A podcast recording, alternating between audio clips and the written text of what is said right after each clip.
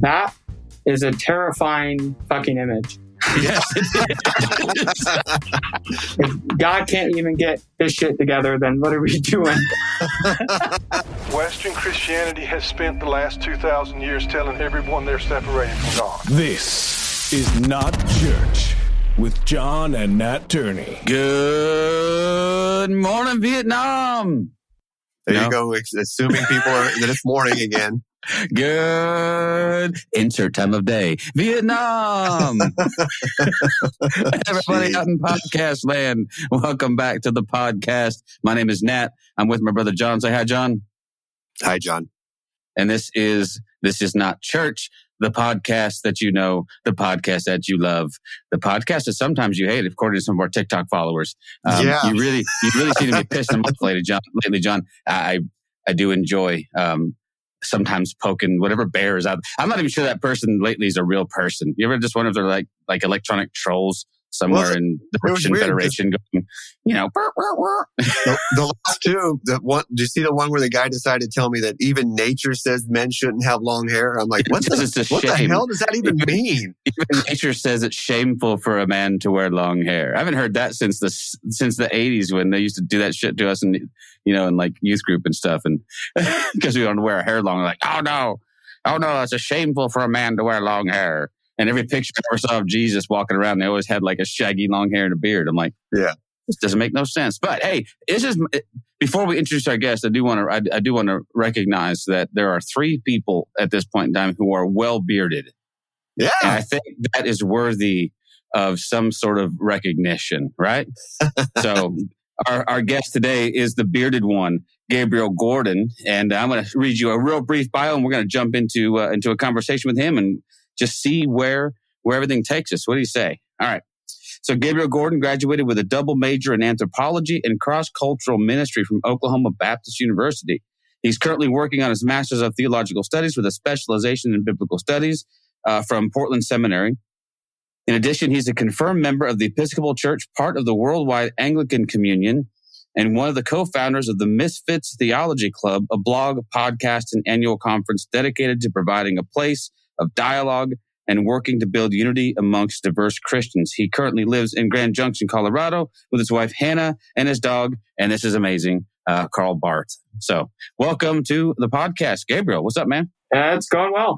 You know, when you we when you said the bearded one, that was eerily close to. I have been called the bearded dragon. So Oh, the nice. Yeah. There you go. So, but I, I think your beards are much more likely to be called the bearded dragon. I don't. Well, I- I, don't deserve that title, but you, You- guys. you- yours is well is is is much more well manicured and groomed. I mean, Well. you're, you're well bearded, but mine looks like uh, I just literally stopped shaving about five years ago and let whatever happens happen. So, as my wife is fond of telling me, she's not super pleased. But I opened a re- I opened a, a coffee shop and a little cafe um, going on a year ago now, and it's called the Bearded Barista. And so Mm. I have actually become that person that they call the bearded one when they walk in the shop. And if I'm actually working, they're like, "Oh my god, he's here! The bearded barista is making my drink." And I'm like, "That- that- "It's very strange. It's become now I'm like, I, I can't shave. What the hell would happen? They did like they they boycott and wouldn't come back." But anyway, all of that being said, um, we're glad that you're here, and I, let's just let's just get started if we want, if you would, kind of like we normally do, getting a little bit of your uh, your uh, your your your faith history, your journey. If you want to walk us through, you know, kind of where you where you coming from, at least from a from a faith standpoint. So when I do share my story, I just kind of share it as my story because I think that life is can't not cannot be separated into you know neat little categories. Mm, Um, very true. So you know here it is. So I'm originally from the Northwest. Uh, my I was born in Renton, Washington, in the county of Kings, King County. So um, it's very special. Uh, my grandparents were Assembly of God missionaries uh, over in Japan and Thailand, which is where uh, my mom and aunt grew up. And I grew up without my father, um, who I came to find out was Jewish, ethnically Jewish from that side of the family. I didn't meet him till I was 18, but when I was three, my mom and I moved with my grandparents back to Thailand.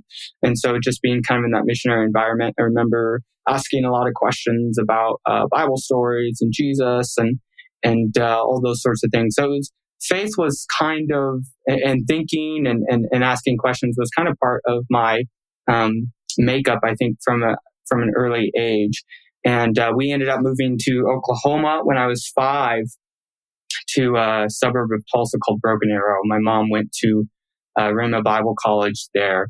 And uh, if if you're from a prosperity gospel background, that might be familiar because that's actually one of the epicenters of the oh, prosperity yeah. gospel. Came out of Rhema, um, and uh, Pastor uh, Kenneth Hagin. Kenneth Hagin. Yep. So, um, I heard that name in a while. Yeah. So that was some of my early background. I remember one of the days the pastor's or his daughter, I think it was, um, was talking about Jesus, and, and in that moment, I was like, you know, I want Jesus, and so that that's kind of you know my faith journey began before that, but that was kind of marker in some sense.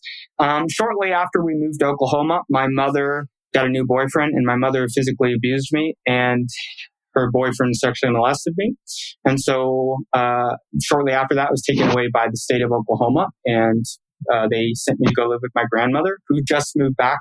She had just moved back to the states to Oklahoma because her husband, my grandfather, um, had left her for a Thai prostitute. This was the missionary, oh, and crap. so um, I was a atheist for a short while in the third grade, and around so for the next couple years, just was really angry at God and ended up staying out of church for a number of years.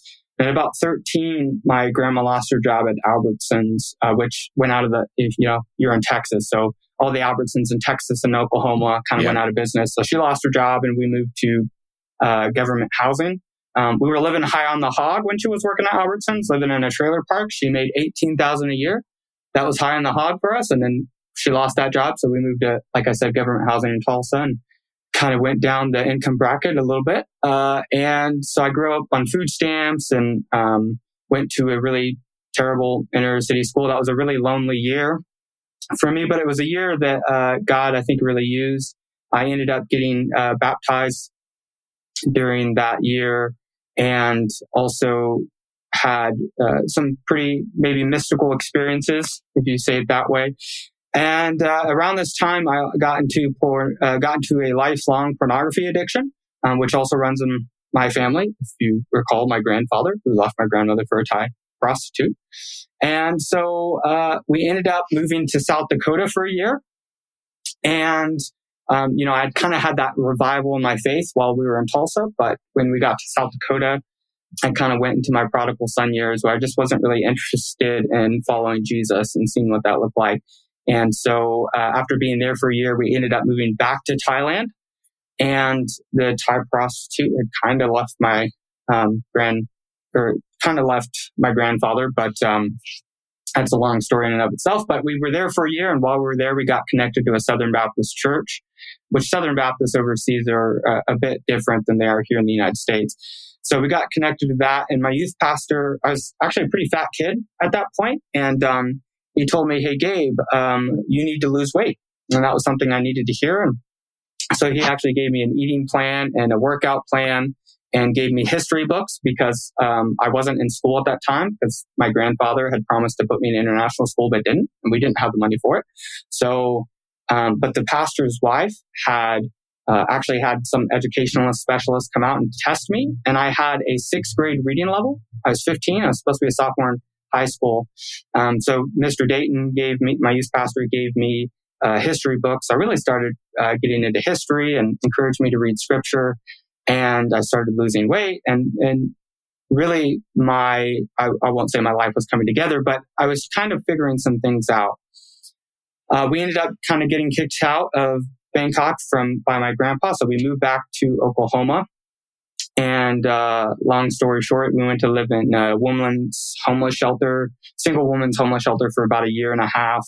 Um, and I started attending high school again in Tulsa.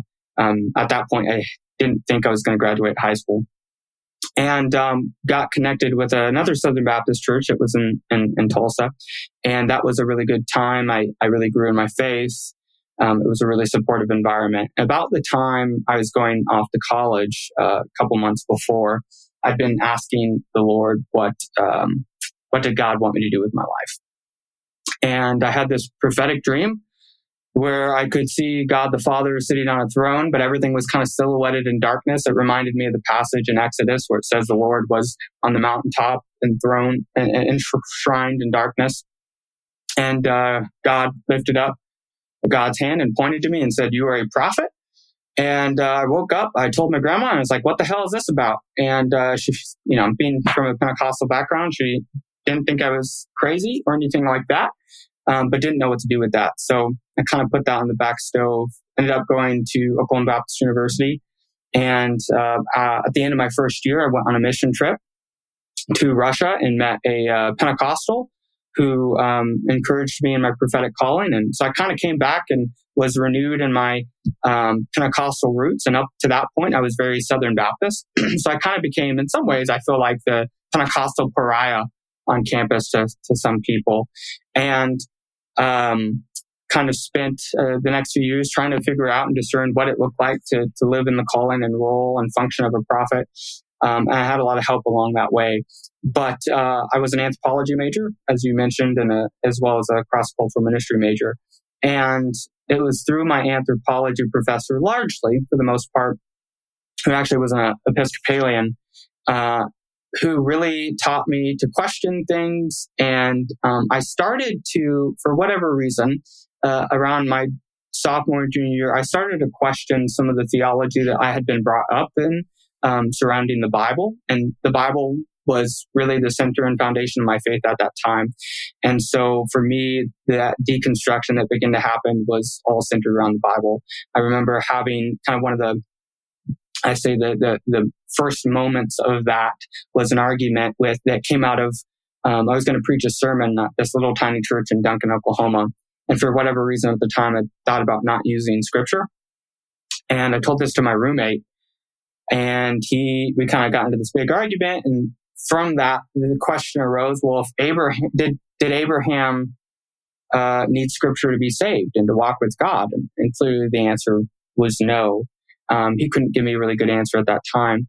Um, and, and we're actually still friends to this day, but all that to say, that's kind of where it began. And so for the next, uh, 10 or so years, I really, maybe a little less than that, I really started to kind of deconstruct the, the theology around the Bible that was given to me to the point to where I left the Protestant, um, I left fundamentalism, I left evangelicalism, I left Protestantism by the time I got um, out of college.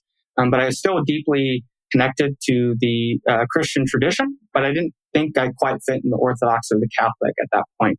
And so um, ended up, long story short, worked at a fundamentalist summer camp. It was a terrible experience, um, but also a great experience in some ways. Went to work at a church, Southern Baptist church plant in Seattle because I wanted to go back to the Northwest and got kicked out of that about six months into it. The pastor said I pushed back too much and I was unteachable. So when I, I was engaged at the time, so I came back to Oklahoma and my wife and I pushed up the wedding and I got connected to the Episcopal Church, which is part of the Anglican tradition.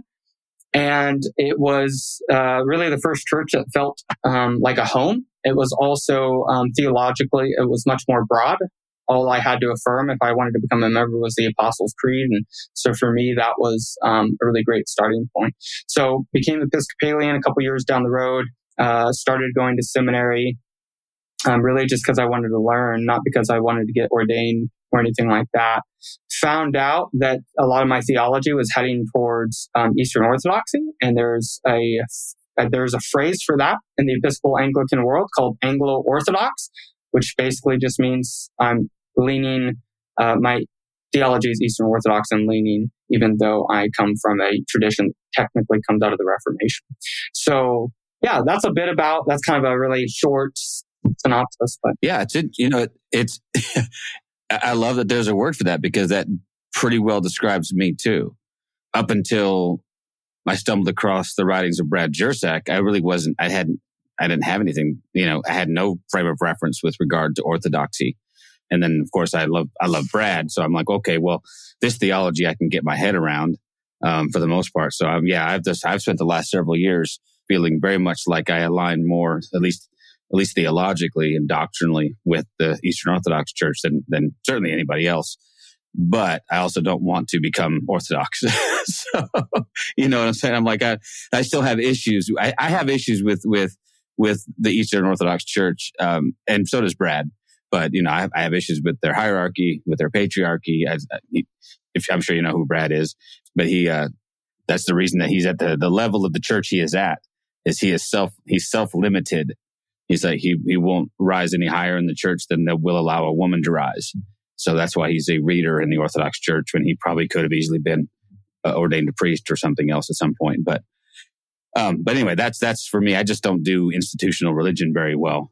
Um, it's just not in my. But I do um, as I read through um, as I read the theology and I read the doctrines, um, you know what? Yeah, okay, yeah, I can buy that. That's a much more sane approach to stuff. And let's let's talk about this book then, because that's that sounds like a a good place to jump off too. Because as you talk about deconstructing your kind of your beliefs around the Bible, kind of where you land in this book is sort of reevaluating what inspiration of Scripture looks like, right? Just just reading like the subtitle of your book, I'm I'm going to guess that there's a um, that there's an open slash relational theological standpoint as well here too. Would, Is that what would you is that a fair assessment? Yes and participatory no. theology. Yeah, um, it's a little bit complicated. Um, I love complicated, because, man. Yeah, I love the fact that the, the blog that I help facilitate is called Misfits. Um, and part mm-hmm. of the mm-hmm. reason why it's called Misfits is because I've always been a misfit. I'm a misfit in my own tradition. I'm a misfit in the open and relational camp. I'm wherever I go, I don't quite fit. You know, there are pros and cons to that. But uh, so I affirm uh, Tom Oord's theology of essential kenosis, or more in layman's terms, God can't theology. Yeah. Um, and most people that do, I think, are open theists. I'm actually a classical theist. Okay. Um, I don't ascribe to open theism, and I don't pretend to know or understand process theology enough to even attempt to say Amen. That, that I I'm a process theologian. So I would I would definitely call it relational. I wouldn't necessarily call it open.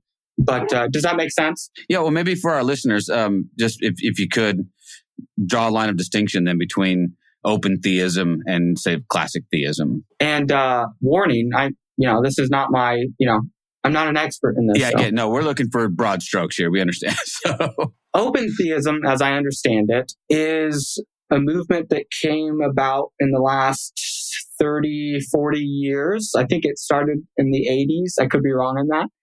I think it started with the book, The Openness of God, if I remember correctly. But part of uh, the theology says that um, God does not know the future um, and cannot know the future, not because they, I don't think they would necessarily define it as a limit on God's power, but they say that um, if God knows the future, then there's no free will, as I think how they would say it.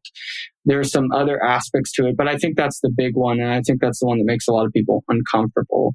Um, and then essential kenosis is a theology that says that uh, God's very nature is uncontrolling love, and and simply that God cannot. And we can maybe get into this more if you want later, but that God cannot um, act outside of God's nature. So if God's nature is uncontrolling love, um, that means God necessarily gives freedom and, and, can't take it away. And it's not a limit to God's power.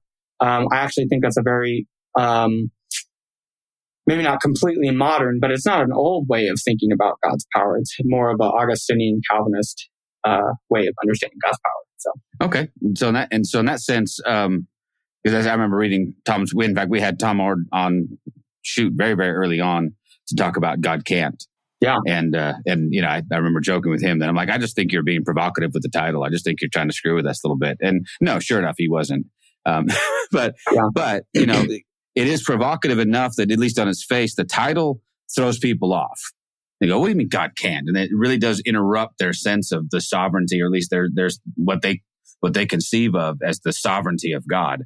Um, and I love that Tom challenges that somewhat and says, no, well, let's, the Bible's full of examples of, of things it says God can't do. Uh, yeah. So we're comfortable with God can't tell a lie.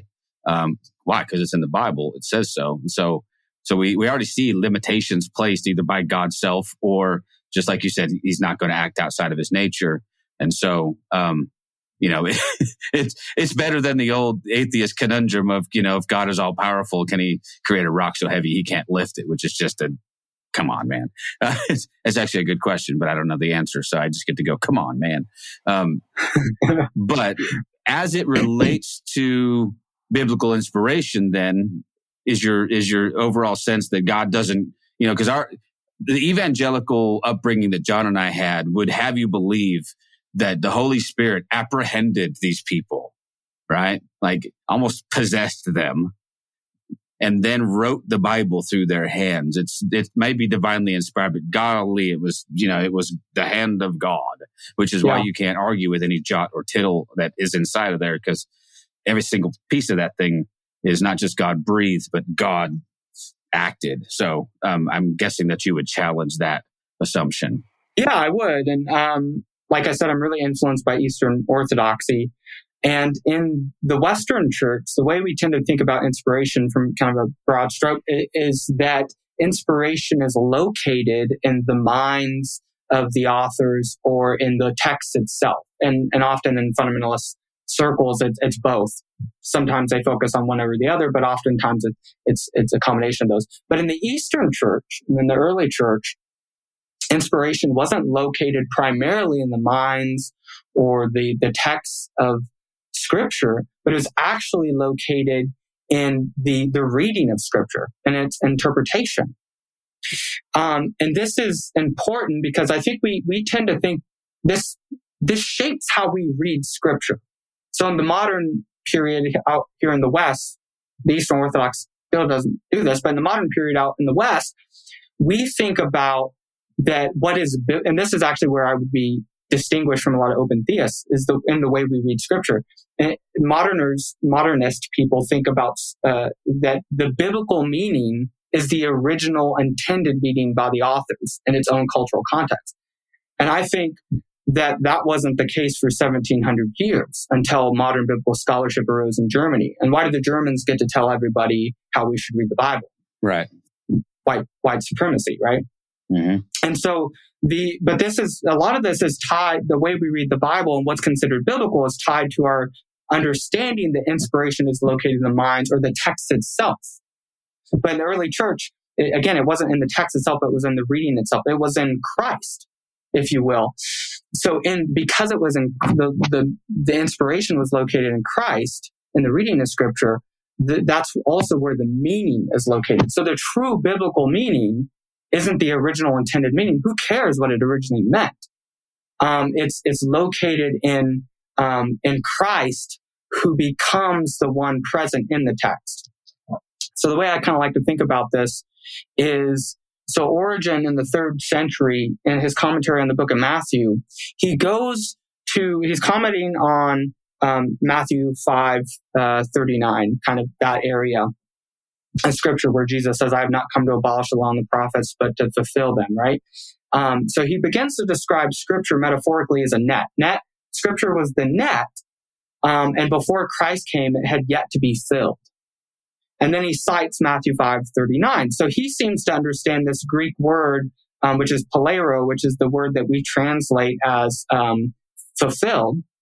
He seems to understand this as, at least with another meaning, which is to fill. And actually, the, the Greek word plero can be translated as uh, not just fulfilled, but it can be translated as to fill. And so if we go back to Matthew 5, 30, or sorry, not Matthew 5, 39, Matthew 17, and we translate, kind of taking our cue from Origen, we translate this word plero as he kind of understands it to fill, then what we get is more of a sacramental understanding of that text where Jesus says, I have not come to abolish the law and the prophets, but I've come to fill them. And who has he come to fill them with? He's come to fill them with himself.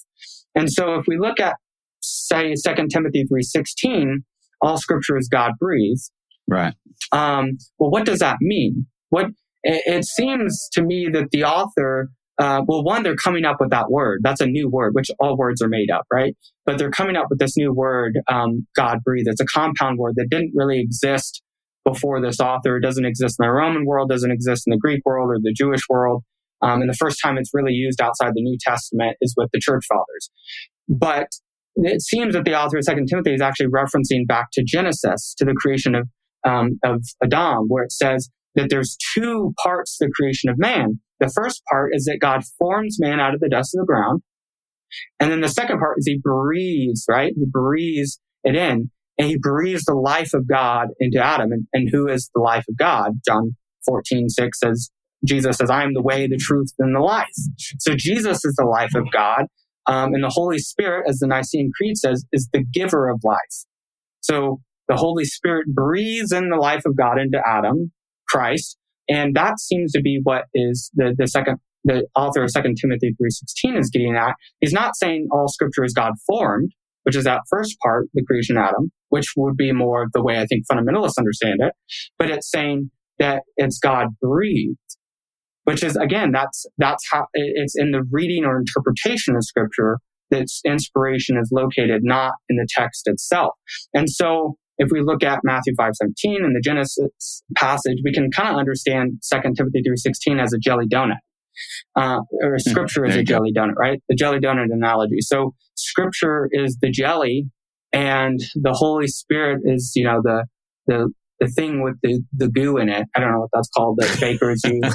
Um, and, and Jesus know, is the jelly. The and so the Holy Spirit squeezes or breathes the jelly into the donut, thus sacramentally feeling or incarnationally filling scripture with the presence of Christ. And this is why the church for 1700 years, I think that might be too big of a statement, but I'm going to say it for now. This is why this, all the church for 1700 years had a spiritual meaning of scripture. Right. They had the literal meaning, the bodily meaning, or the, yeah, the, the sorry, the literal bodily meaning the uh, the the secondary or soul, and then in the in the spiritual meaning or the allegorical meaning. And the allegorical or spiritual meaning is Christ Himself in the text. And so it's because of this sacramental understanding that Christ Himself is the one that's present in the text that we have a spiritual meaning. Um, and because He is our Lord, the primary way of reading scripture is therefore according to the spiritual meaning or Christ himself rather than the literal meaning. So Origen goes on to say that, you know, sometimes the literal meaning is, uh, in, is impossible. Not all the time. We still, we don't completely get rid of the literal meaning. Uh, they're not dualists, right? You know, they can have both and, but sometimes the literal meaning is completely contradictory and it doesn't line up with the revelation of, of, of God. And Origen also, you know, talks about that Christ himself is revelation. And so, right, right. So if it doesn't line up with the, the revelation of God, um, then, then we, we do away that we don't read it according to the literal meaning. The primary Christian meaning of scripture is Christ himself, is the spiritual meaning of scripture, um, which is kind of that incarnational language that Origen and a lot of the church fathers use that, that scripture, the literal bodily meaning of scripture is actually the body of Christ it's it's and and and the spiritual meaning within is is is Christ the Word. Um, so it is Scripture becomes an incarnation of uh, of Christ in a similar, although not altogether same way as uh, the incarnation of the Word in the person of Jesus. Yeah, well, which was said to me means you can very easily have the Scriptures devoid of any inspiration if the inspiration is not located in the text itself, but in the but in the reading of the text which is why you can get so many uninspired readings of texts who just said, Hey, look, the Bible says so, right? That's just the, the sort of flat literalist read. You know, uh, Brad's book, um, A More Christ-like Word, he refers to this as the Emmaus, the Emmaus way of reading the Bible, right? Where you carry Jesus with you into the text and he shows you that this is what this means in light of who, of what you know now, right? But it also struck me that, you know, I've talked about this in my church a few times and I've preached this message and Second Timothy three sixteen says, you know, the Bible, the, the scriptures are God breathed, and like so was Adam, um, and yet Adam was not infallible, inerrant, or perfect.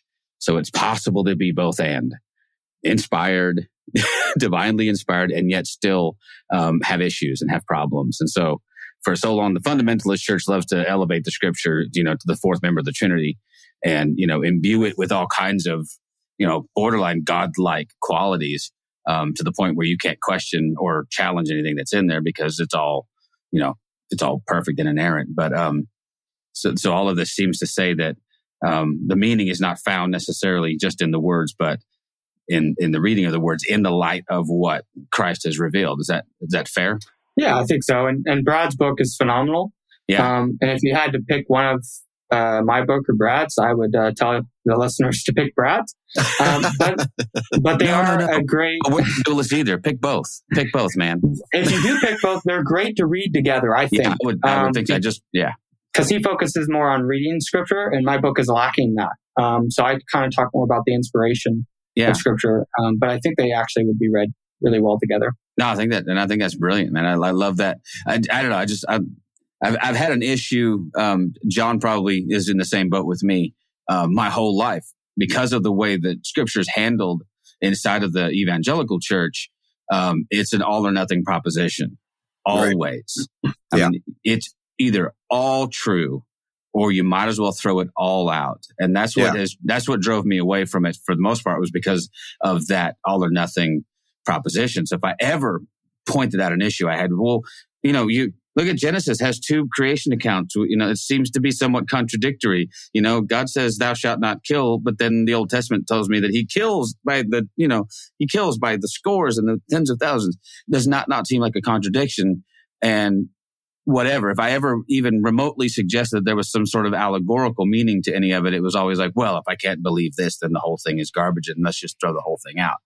And I think that's really a symptom of our, uh, our the dualism that comes from our Gnosticism. Um, fundamentalism is is rampant with Gnostic theology, um, which for those who might not know what Gnosticism is, it's it's the belief that um, creation, material, uh, physicality, uh, our bodies um, is bad, Oh, yeah, and me too. spirit or spiritual things are good. Um, and that we're saved by our knowledge, and, and it's a very dualistic way of looking at the world. And and fun, that's what I was raised on. As a fundamentalist, I was raised with a with a Gnostic uh, way of looking at the world, and I think that that that dualism. I've heard I, I I've exactly heard pastors say the same thing that you this is either completely true with no errors or is completely error. Yeah, It had it's filled Absolutely. everything in Yeah. it is an error, um, and that's just that's dualism that I think comes from our fundamentalism, and it's not helpful for building faith. It's I think helpful for making atheists. looking at it the other way where you you say okay it, I- find I, I find it okay to challenge and question scripture and look at it with a critical eye and i think nat would agree with this too that um, for me it opened it up and made it actually more it, more believable uh, when i give it when i give it permission or whatever you want to call it to not be perfect and you know, for lack of a better description, you know, God inspired in the sense that God wrote down every damn word, but that maybe, maybe some of this was just us as human beings getting, uh, getting it wrong and misunderstanding who, who God was at the time. And so you get to hear this, this journey, right, of these people trying to figure out who God is and who they are within God. I find it more believable, more acceptable. Well, I find it, yeah, and I, and I find it more compelling. Yeah. like it's way more interesting to me that because what, I- what I've what I've said for a long time now to people in my church, you know, I'm still pastor a small church, and it's small because I say stuff like this, you know, and in West Texas it doesn't play all that well. But what I've said for a long time is what the Bi- the Bible I don't believe to be inerrant. I think what it does inerrantly is give a really good snapshot of what people thought about God at the time that they were in, how they saw themselves, how they saw God, and whether they were right or wrong. You know, I I, I think that's left for us to somewhat, you know, to to uh, to determine. I mean, but given the trajectory of Scripture, right, where there's an arc to the story that's leading us someplace, culminating in the revelation of who God is in Jesus Christ, I can then look backwards and go, okay, I can see, you know, this can't be. I think Origen had it right in a lot of ways, you know, where he's looking at he's looking at the, the God of the Old Testament, saying this does not line up with who I see Jesus reveals his Abba to be, and so I can see where he had issues with with the entirety of the Old Testament. I know there was there was issues with you know, and I'm sure Marci- Marcion had his issues with it, and you know there were there were difficulties there, and there always have been. What what always was disquieting to me about the evangelical church was they didn't want to even recognize there were issues. Like like you just stick your head in the sand and you swear up and down that everything harmonizes and is perfect, and if there's an error in anything, it's in your understanding of it. And so then there's no dialogue forward from there, right? Yeah, I'm going to add a thought to that, but I Sure. first want to add a uh, a thought before that to filter this through. You know, I think that uh, what I what I have noticed, um, you know, I come from an entirely fundamentalist background. I went to a fundamentalist college. I know lots of fundamentalists that love Jesus. Absolutely. Um, and I think that oftentimes um, you know, there's this great prayer by Thomas Merton, the prayer of discernment, where he says, you know, I don't know if I, what I'm actually doing is pleasing to you, but I think I have the desire to please you. And I think that in fact pleases you. And I think that's the way we need to, um, someone like me who struggles with being jaded to people in my fundamentalist background is I need to look at the majority of them. I think, I don't think this is true for all fundamentalists, but I think the majority of them, they believe what they believe and they practice what they practice because they think that's the best way to be faithful to God, because of that desire to please God. Um, even though what they might be doing and believing isn't exactly pleasing to God. Um, so I wanted to say that before, because what I'm about to say is very critical. So that being said, one of the, the pieces of, of, writing I've recently worked on is I talk about how the um, the way that we read Scripture today didn't exist in the Orthodox Church, and by Orthodox I just mean you know um, uh, not heretical. Didn't exist in the Orthodox Church in the in, in the early church. Where you did find it in the in you know a couple you know fifteen hundred almost 2000 years ago was with the, the, heretics, with the Gnostics and, and the Marcionites. So the, the literal historical and again, there's still distinctions of that because the way we do literal historical readings is influenced by the Enlightenment, which hadn't happened. But the, it, the, the closest parallel to that is within the Marcionites and the Gnostics. And, and they read the Old Testament, quote unquote, literally. But, but the, so they, so modern fundamentalists make the same mistake and they're reading the scripture as the heretics did. But the heretics of old did not go as far as the fundamentalists today because the everyone in the early church the orthodox and the heretical groups both looked at scripture and they said if we read the old testament literally it cannot line up with the image of god in christ. So the orthodox church said well then we don't read it literally. And i'm again simplifying it. So we don't read it literally. And so we go with the picture of jesus and we read it allegorically we read it sacramentally. The, the, the Gnostics and Marcionites said, no, we, well, we have to read it literally. So we just have to reject the Old Testament because it's not in line with who Jesus is. The fundamentalists go further than the heretics of old because they say they read it literally, but then they, they don't actually go with Jesus.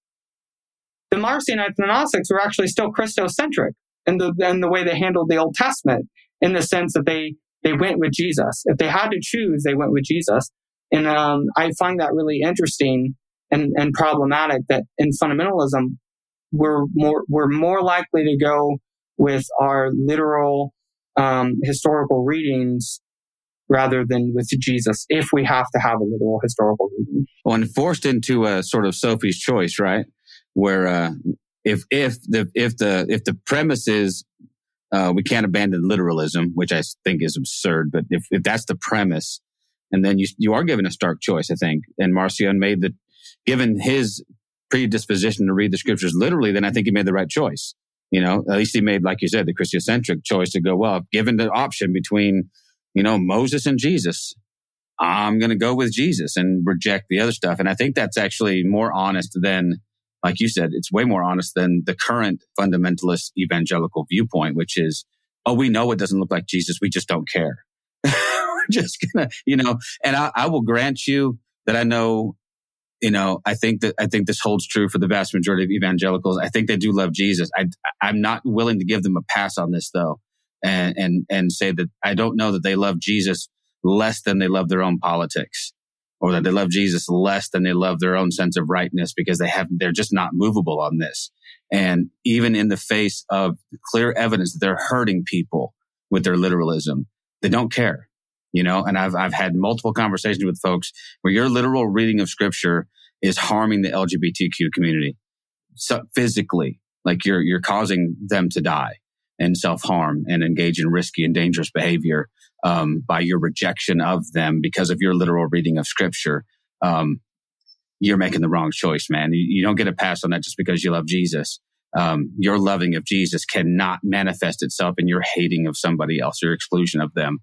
Um, and so, yeah, I'm with you. I think they do love Jesus. Um, I just think it's possible to love Jesus and, and allow that, that whatever whatever that love of Jesus looks like to actually manifest itself as harm to others. And, and that, that, that can't stand, right? Well, uh, yeah. Well, and sadly, what their argument then is, uh, you know, phrases like, uh, well, it's a, it's a tough love, right? Uh, because yeah, I love your tough love. Yeah. Because I love, because I love you so much, I will not accept your whatever, right? And right. whatever um, they think is going to send you to hell. Right. Um, because, you know, at the end of the day, what, what we're trying to do here is save you from the fiery depths of hell. And I, have made this argument with somebody who is, uh, I would consider, you know, fundamentalist, evangelical, and, you know, they're this, this notion that they're saving the world from hell. And, you know, pardon my French, my question was like, what the fuck are you doing then? Uh, working here with me at this this meaningless job. If you really believed you needed to save the world from hell, you would have quit your job. You would be wandering the earth, saving individuals one at a time, 24 7, 365 days a year. And you're not. You're not. Because deep down, I don't think you even, I don't think even you believe this idea of this eternal conscious torment as the ultimate goal of God. But you, you've been, you've been You've bought into it so well that this is the, this is the rhetoric that you speak over and over and over again. But I think if they were really sit back and think, I'm like, I don't know if they, I don't know if they can defend it. I guess is the, the end of it. Yeah, and and I I again I blame Gnosticism for this issue because they have this Gnostic perspective that that you're saved by knowledge, and so if you don't have this correct knowledge, this correct belief, then you're going to, you know, burn in hell. And, and even like, you know, um, I'm not a universalist. Um, I would define myself as an inclusivist, but this notion of hell is a place that God is going to send you as punishment, I think is is not the best um, of the Christian tradition. Like if you read um, Robert Barron, who's the Catholic Bishop of LA, his book on the Catholic tradition, when he gets to um, talking about hell, he, he says, um, hell is not a place that God made. Hell is a place that we create. And it's not a place that, you know, people send you. So I think some of these understandings of hell, I think have more to do, they're tied up with obviously the penal substitutionary atonement, um, and this wrathful understanding of God, and then this Gnostic understanding that you have to have the right beliefs in order to be saved. And I, I don't know. I just, I think that's missing the point. And, and even if, even if we grant that, which I don't, it's a very low view of God present in the world because it says evangelism is our responsibility. And if we fail at it, this person is going to burn in hell forever. But the question is, well, what is God doing in the midst of this? And, and I think a, a better view to have is to say that God is actually the primary evangelist and evangelism uh, proper is us participating with God and what God is already doing in the hearts of people, not us having this secret knowledge that we have to share in order to to save people. Because that, I mean, that's just a lot of pressure. It's a ton of pressure. You oh, know, yeah, as, yeah. A, as a as a young teenager, I mean, you know, in an in an evangelical church that you know we went to youth group all the time. John and I both did, and uh, you know, one of the favorite pastimes was to go witnessing. We're going to go downtown and we're going to witness. You know, we're going to pass out tracks and we're going to, eh, pretty much all we do is offend people, you know. I, I, used to say I'm not a universalist. I think I'm as close as I've ever been to being one, um, simply because I, I'm just gotten to a point where I can't wrap my head around, I just can't wrap my head around a God of mercy and love. Um, it, it's, it's, I, I absolutely reject the fundamentalist understanding of hell as a place of eternal conscious torment. I just, that, that, that's untenable to me. And if you had sat with the woman I sat with yesterday as a pastor sitting in my church, racked with fear and grief and pain over a granddaughter that just committed suicide, who is not, who is not a professing Christian. And she is just terrified that her granddaughter that she loves to death is burning in hell. And I had the opportunity to sit with her for 15 minutes after church and say, no, I don't think so. Well, why not? Okay, well, let me ask you one question. And I, I sort of walked her down the Brad Jersak road that I that I've stole this from a more Christ-like God, which is one of my favorite whole passages of that book. And I just walked her through this process of like, what do you, you know, what do you imagine Jesus would do in this situation? You know, would you would you condemn your granddaughter? No, of course not. Can you picture Jesus doing this? Well, no. Oh, well, then is your morality better than God's? you know, and sort of just walked through this process. She, and I, I won't say she walked away convinced, but she walked away feeling better. The, the, but religion has done a really good job of taking situations like that, taking people who are already in pain and in grief and then piling on and saying, oh, on top of all this tremendous loss you're feeling, now let's worry about their eternal future. And uh, to me, again, that's a that's a an inexcusable borderline crime that we've that we've committed on people. Let's take let's take a literalist perspective of sin for just a second. So we say that Adam and Eve sinned because they had the knowledge of what they were supposed to do and didn't do it, right? They did the opposite of what God told them to do. So that Don't was that apple, supposedly, man. right. So, Don't this is do it. supposedly their sin, having the knowledge of not to eat of the, of the tree, right? And doing it anyway. So take that to its literalist end, which is, uh, in this evangelical church that we are talking about. The knowledge is you are to go and save the world and you don't, but you have the knowledge that you're supposed to. So you're sinning every day by not saving people. So guess where you're going? Yeah, and and you know, I I actually like the Irenaean. Um, have you heard, have you two heard of the Irenaean perspective on the fall? Uh, yeah, but remind us. Yeah, it was it's good stuff. So the Irenaean perspective on the fall, um, which I think I ascribe to, is the idea that just as a child, as it's learning to walk, is going to stumble, and that that stumbling is necessary to build the proper muscles to be able to walk. Um, that that's how uh, that's how we should look at the fall. Is that Adam and Eve were children that were stumbling in their uh, quest to learn how to walk, and that we're still learning how to walk. Uh, John Behr, who's an Eastern Orthodox scholar, he talks about how if you look at the Gospel of John, that's constantly referencing back to Genesis, that in, in the in the that what's going on in Jesus's death when you know he's on the cross and uh, Pilate says, "Behold, a human being," and then Jesus says, "It is finished." But uh, that we tend to interpret "it is finished" as um, that Jesus' declaration that his suffering on the cross is done. It's over. He's he's about to die. Um, but he actually argues that John is referencing back to Genesis in the beginning when it says that God in the creation story, God said, "Let it be, let it be, let it be," which in Greek is an imperative. Um, so it's like a command. So God says, you know, let there be light, and there was light. Let there be land, and there was land. But when God gets to the creation of human beings, God does something different.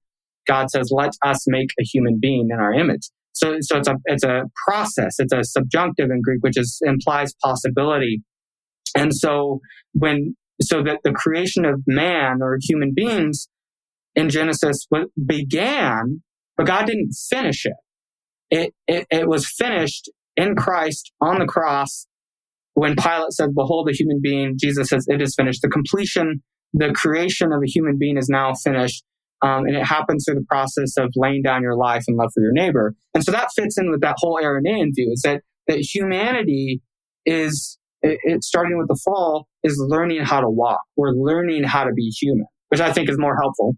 Is it was much more helpful because the, you know again the standard party line that I was raised up with is pretty much the the universality of Adam's sin, condemning all future generations. Like your default position before God at the moment of your birth, you drew your first breath, and you were a sinner. Like in that moment, you know. And I'm like, now I used to preach this to my to my to my youth group when I was a youth pastor, and I would say, "Listen, you know, I try to find an encouraging way to put this and say, listen, you're a sinner, but it's not your fault. You, you're born that way. You were born. Adam's sin has been imputed to you, but it's okay. There's good news. Christ has made a way out. You know, but it doesn't stand up to even sort of basic logic and reason. You know that that you you know because most most fundamentalists will will um, would would confirm that Adam's sin universally damned humanity, like without question, without exception. Every single human being that ever went forward from Adam on um, is is universally condemned. And then Jesus is, yeah, sort of barely mediocrely. he's like sort of kind of successful in redeeming a few of us, you know. And so, in in in that view of Scripture, if you read it that way, Jesus is like like Adam I don't know, man. He's like he's like ten percent of Adam's effectiveness, you know. So first Adam apparently much, much more effective in his universal condemnation than Jesus is, rather than look at the scripture that says that as in Christ, as in Adam, you know, all died, so in Christ all will live. Um, we don't see that undoing, that reversal of fortune with, you know, with Jesus. Um, we only see a partial rescue attempt, you know. So that always sort of struck me as very strange. I don't know. Maybe I'm weird that way, John. Maybe. Uh, well, we're always supposed to be like Jesus was the second Adam, right? He's supposed to be like Adam 2.0. Well, He's supposed to be the, the new and improved yeah. Adam. And yet he can't seem to actually get done what he wants to get done. Well, even in college, I had thought, and this is where I started heading more towards an Eastern understanding of, of, of Adam and, so forth. But even in college, I remember thinking like, did God make such crap that the moment we make a mistake, we're just totally broken? like yeah. completely broken. Like God doesn't make good stuff if that if that's the case. And yeah, I mean, what, whatever whatever kind of warranty came with us is not worth the paper it's written on. and, well, and again, to under to understand the the this is the fundamentalist point of view. Now, if you're listening today and you're not one of us. Um, or recovering one of us, this doesn't make any sense to you because it was probably never taught to you this way. And thank your lucky stars. All right. But we weren't sinners because of anything we did. You know, it, you couldn't even point to some crime I committed. You know, okay, well, when you were eight and you were apparently of, you know, whatever, whatever age of accountability they decide to ascribe, you know, at some point, you know, you did something and that was enough to, to, to bring about the, the judgment of God against you. No, no, no. We're talking taken to its logical extremes, infants that die in, you know, before they could even vocalize a confession in, would, would obviously be going to hell. And so taken to its logic, taken to its logical, absurd extremes, um, hell should be populated with, you know, 90% infants probably, which just is absurd, right? I mean, that's just absolutely nuts. Yeah. And this goes back to, you know, Augustine introduced this kind of thinking. I read, um, uh, Catechetical Discourse, which was written by Gregory Nyssa, but the translator, who's an Eastern Orthodox scholar, uh, Ignatius Green, I think, he talks about in, in a footnote show my nerds coming out. In a footnote, he says that uh, Augustine was the first, and there's probably debate on this, but he says Augustine was the first uh, Christian to bring in uh, fateism or deterministic thinking from into the church. That before Augustine, only the pagans believed in this idea of fate, of predestination, and uh, that Augustine was the first Christian to bring it into the church. And of course, Augustine is the one that gave us original sin um, that didn't exist before him. And the Eastern, if you read Justin Martyr, Origen, Gregory Nyssa, um, a lot of the church fathers, when they talk about our ability to do things, so they never say uh, they don't believe in this total this understanding of humanity that we have God has to give us grace in a particular moment for us to be able to do something good. That's a Protestant understanding, um, which I eh, eh, which I find it may be Catholic, but definitely Protestant.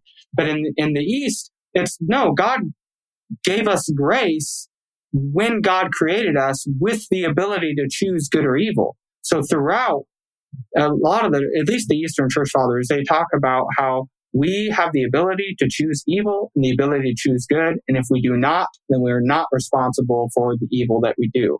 And the way that total depravity gets mixed up with original sin is, you know, you don't have that ability not to choose sin. So yeah, yeah, there's no. So how can you be guilty for something that you're you have no other choice about?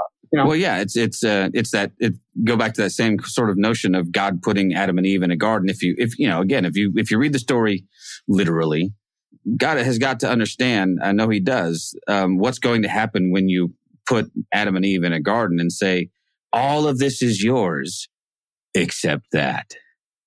I'm a finite human being. And I know if I put my kid in a room and tell them they can play with anything in the room except that thing, that's the first thing they're going to, man. So basic human nature, as understood by the creator of said human nature, has set them up for a problem. So if you read the story literally, that always bugged me too. Even as a kid, that bugged me. Like, what did they, what did they think they were going to do? I mean, how long could they not eat the damn apple? I mean, it's right, or whatever it was, a persimmon or a, for me, it would have to be like a papaya or something to tempt me. Not, apple wouldn't tempt me, but they have to sit there and look at this tree and be like, well, that's the one thing you said we can't have. Oh, and now it's really the only thing I want, you know?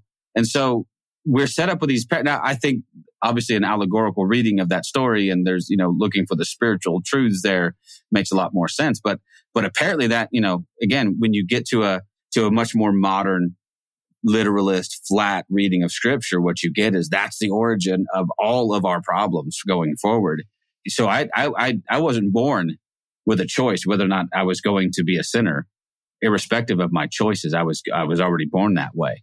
And that's, that's thank, thanks to Calvin and his total depravity and his, you know, his understanding of, of free will or lack thereof. But yeah, it's all very, very problematic. But There's a, a great book I'd recommend for those of us who did grow up with Total Depravity Original Sin by Nonna Verna Harrison. She's an Eastern Orthodox patristic scholar. And it's called, um, oh man, I'm blanking on the name of it. Um, it's about, it's about an Eastern Orthodox perspective on all of this. Um, it's called God's Many Splendored Image. okay. Um, and it's, it's phenomenal. I highly recommend it to those of us who come from Yeah. I'm adding it to my list right now. And it's that- really it's really accessible too. It's not a hard read. Okay. Yeah. Nonna Verna Harrison. Okay. I love that. More books to add to the stack, people. John, go ahead, bud. I was just I, again back on this like this literalist view of God. So if you take a literalist view of God and then you take it, it with the uh, the Adam and Eve story, so you only are you can only have two options. Then either God is really bad at making human beings, yeah. or He did make us in His image, and He also has a lot of issues. He, she, they. right? Because if we are made in the image of God and we have all these issues, that means God does too.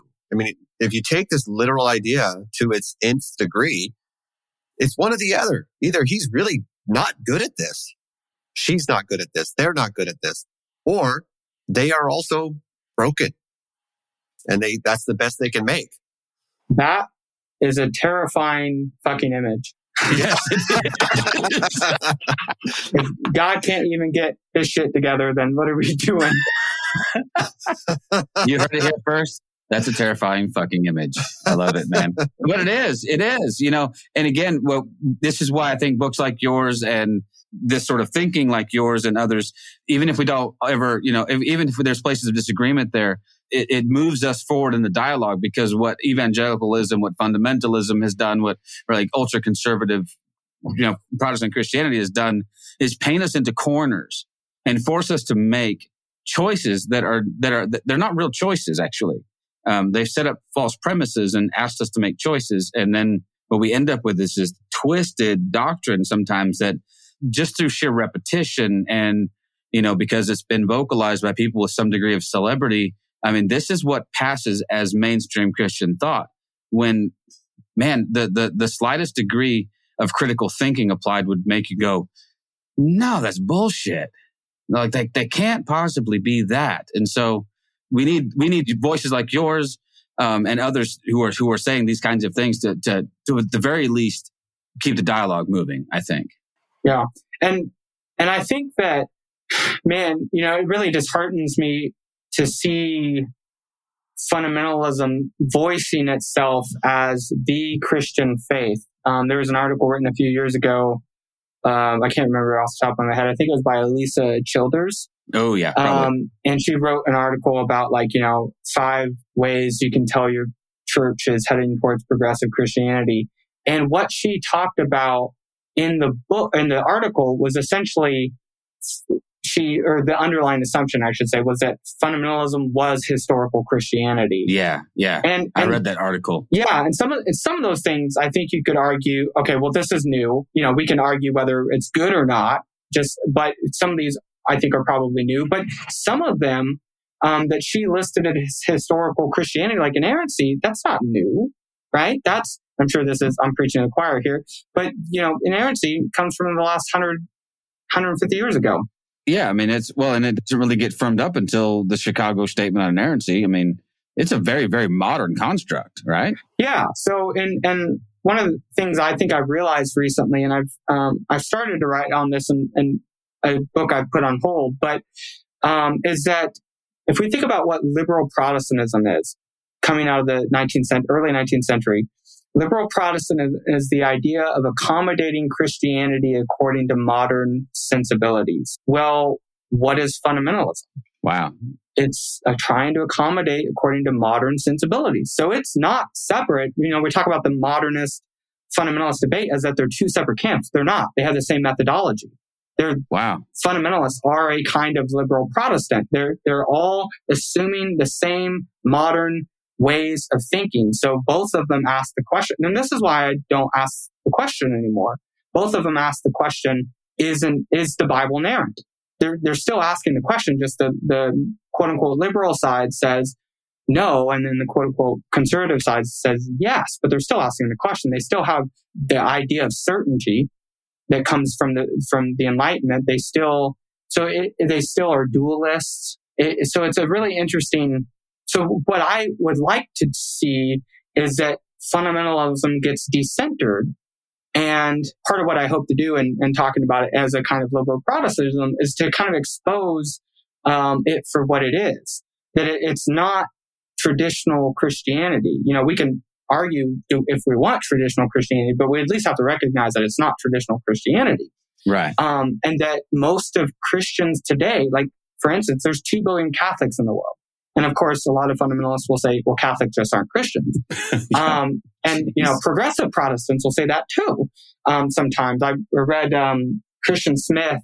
He, he wrote a book called, um, Biblicism Made Impossible or something okay. like that. And he's, he's Roman Catholic and he was taught in the back, he talks about how some of these, um, uh, emergent Christians are actually attacking him and saying all of what he said is invalid because he's Catholic. So it's not just, you know, fundamentalists. Um, Protestants, I think, still have a tendency to do that.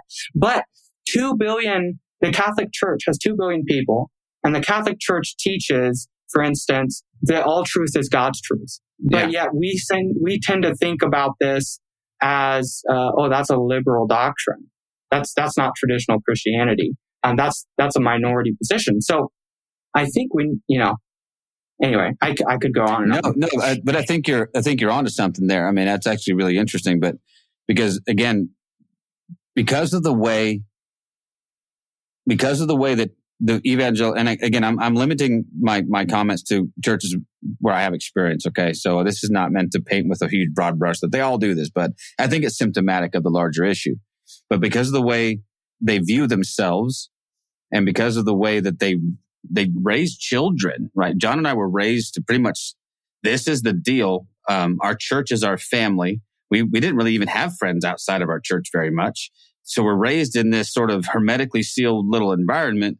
And then it's easy to assume that that your view is is is the is the the mainline view. Like this is the mainstream way. And I was way, way older than I ought to have been before I was exposed to other people and been like, you know what, actually, my sort of narrow fundamentalist evangelical way of viewing the world is a minority view by far. I mean, there are tens of millions of, uh, hundreds of millions, whatever, billions of, of non Protestant, non mainstream. I mean, you, anyway, who, who have never been taught uh, or embraced things like the rapture or embraced biblical inerrancy or embraced, you know, penal substitution. All these things that we were taught were cornerstones of our faith turned out to be peripheral issues at best in most people's minds. And so that, that, that's problematic in, on, on a number of levels. And even the narrative, the rhetoric surrounding calling, identifying themselves as evangelicals Yeah, is, exactly. is problematic from a historical point of view. Because if you look at evangelicalism as a movement that came out of the first Great Awakening and the second Great Awakening, um, it's it, it's not necessarily the same thing as the fundamentalists that came about in the, the late 19th, early 20th century. right. The the altar call, for instance, yeah. um, What the hell it- was that? It was was actually quite beautiful when it was invented. It was invented by Charles Finney, who was a uh, one of the evangelical preachers in the 1800s. And it, and what it was is he would have a revival, and um, if you wanted to follow Jesus, you'd come up to the altar. I think we're all familiar. All, any of us Oh, who yeah. came, eh, eh, you'd come up to the altar, and then he said, "You want to give your life to Jesus?" And if you said yes, he'd hand you a pen, and he said, "Sign here," and he'd have you sign to join the abolitionist movement. Oh, wow. So like the the the the uh, the chasm between what evangelicalism um, was, um, and I would, and, and, still is in, in more broader evangelical circles, and fundamentalism is to the effect that all fundamentalists might be evangelicals loosely, but not all evangelicals are fundamentalists. And, and even, uh, I don't think it's fair, uh, and I don't identify as Protestant, so of course I don't identify as evangelical, but I actually go to an evangelical seminary, not a fundamentalist. I don't think anyone there believes in inerrancy. But I don't think it's fair for fundamentalists to go around calling themselves evangelicals when they don't actually ascribe to the tenets and the the uh, the essence of evangelicalism. Um, that was, you know, well, phenomenal. It, to, to to my way of thinking, they've utterly hijacked that word. Oh yeah, right? yeah, for sure. That, and they, and I, I think hijacked it to a point where it's I don't think it's redeemable or retrievable anymore. But now the vast majority of people that hear the word evangelical um, it's associated with a voting block.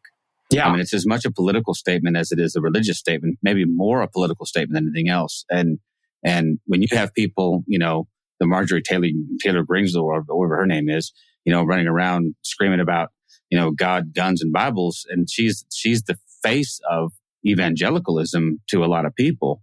Um, and she's absolutely antichrist. She, well, yeah. I mean, she's going to, you know, these are people who show up at white nationalist meetings and promote an agenda that is absolutely antichrist. And yet they are trying to court the evangelical voting bloc. And that's who they're tailoring their message to. So that, that word no longer means what it used to mean. You know, it doesn't. And I, again, I, we've had this conversation about certain, there are certain words that John and I just, you know, I don't use anymore. I, can't use them to describe myself anymore.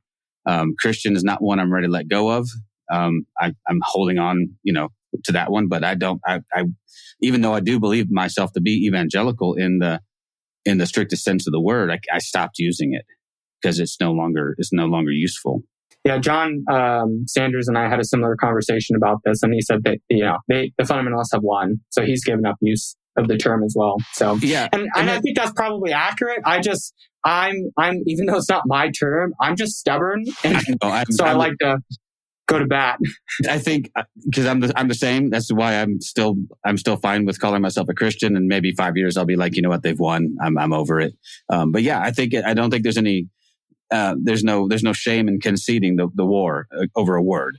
Um, yeah. If it no longer means what it means, and that's why that's why John stopped using the word Christian was because it, it just it requires a much longer conversation than "Are you a Christian?" Well, let's parse what that word means. You know, uh, if you think of Christian as this, then no, I'm not that.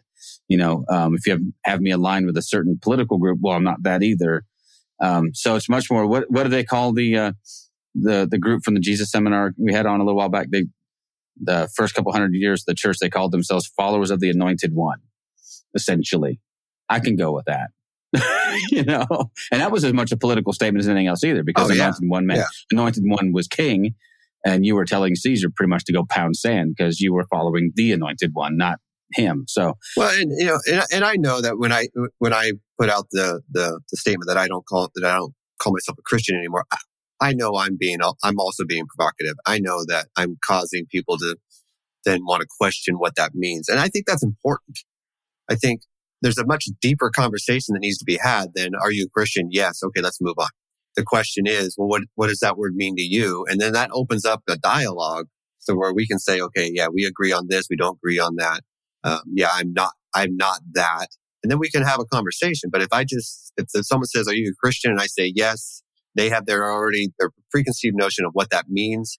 And then there is no conversation because it's all been shut down because if they're on the side that they think that all Christians are like, you know, the, you know, the Trumpers, then yeah, there's no conversation. And this is a really good point that words all have cultural baggage, whether good or bad. And, and that's why it's hard to, um, you know, when, when someone says, oh, I believe scripture is inspired or I believe in the word of God, you know, so many people hear, you know, that, that very particular fundamentalist understanding of inspiration that assumes that the Bible is the word of God.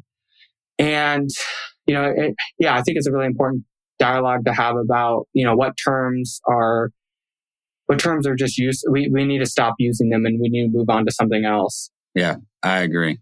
Well, man, I tell you what, I hate to, I hate to wrap it up, but I feel like we're getting close to the end here. We got to wrap it up.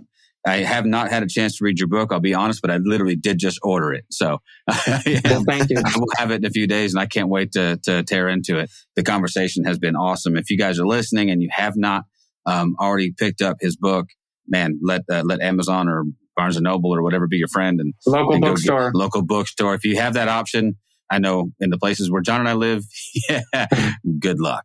Yeah. Yeah. I mean, local. I don't even think I have a local bookstore anymore. I live in a city of hundred thousand plus people, and we don't have a local What city do bookstore. you live in? I live in San Angelo, Texas, Okay. and we have no. have a we have, we have a couple bookstore? little mom and pop stores, but they don't even sell new books. It's mostly used books, and um, we don't even have a like a like even a chain bookstore. Yeah. Well, I mean, that's, anymore. that's, that's an interesting conversation. I mean, I guarantee you, and, I, and I'll, and I'll try to do it this way. Uh, I'm going to try to be better at this. Uh, we have, all we have is a local used bookstore, but they'll order books. They'll order them for me. So I think, you know, it is, it is really important in this day and age to not support, you know, necessarily Amazon. And I, and I know that anyone who looks Okay, at now them, I'm canceling my order. Hang on a second. The drone's already on its way. But if you look on the liner notes of every one of our guests that have written a book, I link them to Amazon because I, I we got to be we got to acknowledge it's the easiest way for people to get books, and and in a lot of cases they don't have access to a bookstore because Yeah. No, here's the question though: Can you order them directly from your website or from Quoir, or from? I mean, can they get them directly from the publisher? That's a good Um, question. That's a good Uh, question too. Yeah, I don't know. I don't know. I no, I don't think so. I don't. Okay. I think if you go to Quoir, um, It I could be to wrong, I think if you go to, yeah, I think it links to Amazon. Okay. All right. Well, we'll Well, work on Ralph. yeah, We'll yeah. say, hey, let's, let's, uh, yeah, I, it's, it's really, it's, it is mind boggling though that in this day, and that's, that's the, you know, sort of the state of, of, of, of commerce in America now that in a city of 120,000 or whatever we are, compl- we're, we're a fairly good sized city.